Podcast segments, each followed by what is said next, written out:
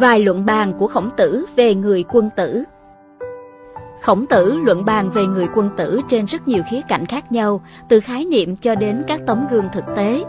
Thông qua những lời bình luận của ông, hậu thế có thể hình dung ra được người quân tử mà nho giáo nói đến là người có phẩm hạnh như thế nào.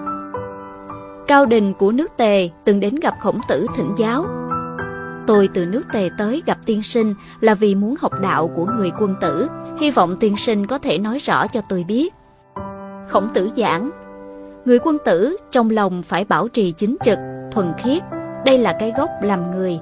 Bên ngoài phải khiêm cung thận trọng, thủ hộ tâm trí của bản thân, miệt mài thực hành nhân nghĩa. Người quân tử có tài, có đức, khiêm tốn học tập, gặp tiểu nhân bất tài thì tự tránh xa. Đối với người có tài năng thì tuyệt đối không có tâm ghen ghét đố kỵ mà phải nghiêm túc học tập hành vi và việc làm của họ. Như vậy thì người xa ngàn dặm cũng sẽ đối với ngài như huynh đệ một nhà. Nếu không thể học tập hành vi và việc làm của người quân tử thì cho dù là người ngay bên cạnh cũng không thể ở cùng. Khi nhận xét về học trò nhan hồi của mình, khổng tử nói Nhan hồi có được bốn đức hạnh của một người quân tử một là có ý chí kiên cường trong việc thực hành nhân nghĩa. Hai là khi người khác khuyên can thì có thể nhu thuận mà tiếp nhận.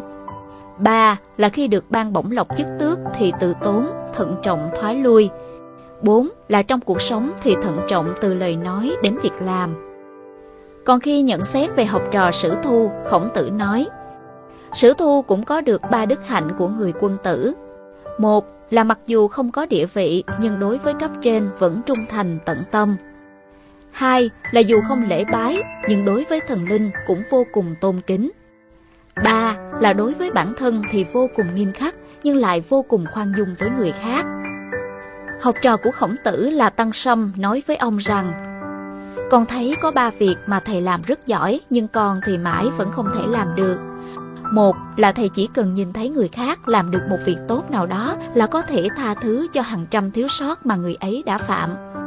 Hai là thầy nhìn chỗ tốt của người khác cũng như chỗ tốt của mình, tuyệt không ghen tị. Ba là thầy chỉ cần nghe được một câu nói hay nào đó thì sẽ nghiêm túc thực hành trong cuộc sống, tuyệt không buông lời. Con thấy ba việc này của thầy mà mình mãi vẫn không làm được, cho nên con quả thực vẫn không bằng được nhan hồi và sử thu. Mặc dù người quân tử trọng về tu dưỡng cá nhân nhưng cũng không thể thiếu cân nhắc khi kết giao với người khác.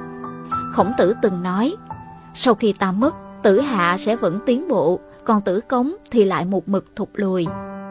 Tăng Sâm thắc mắc nguyên nhân, khổng tử liền giải thích.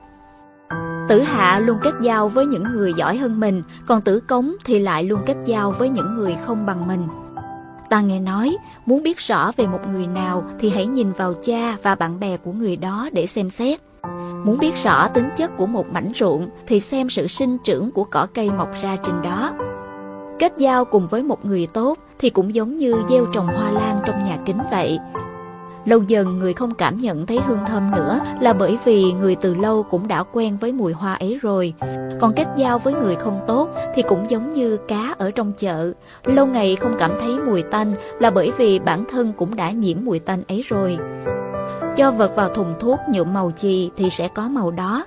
Cho nên, người quân tử nhất định sẽ thận trọng với người mà mình kết giao, bởi kết giao cũng là một phần của tu dưỡng.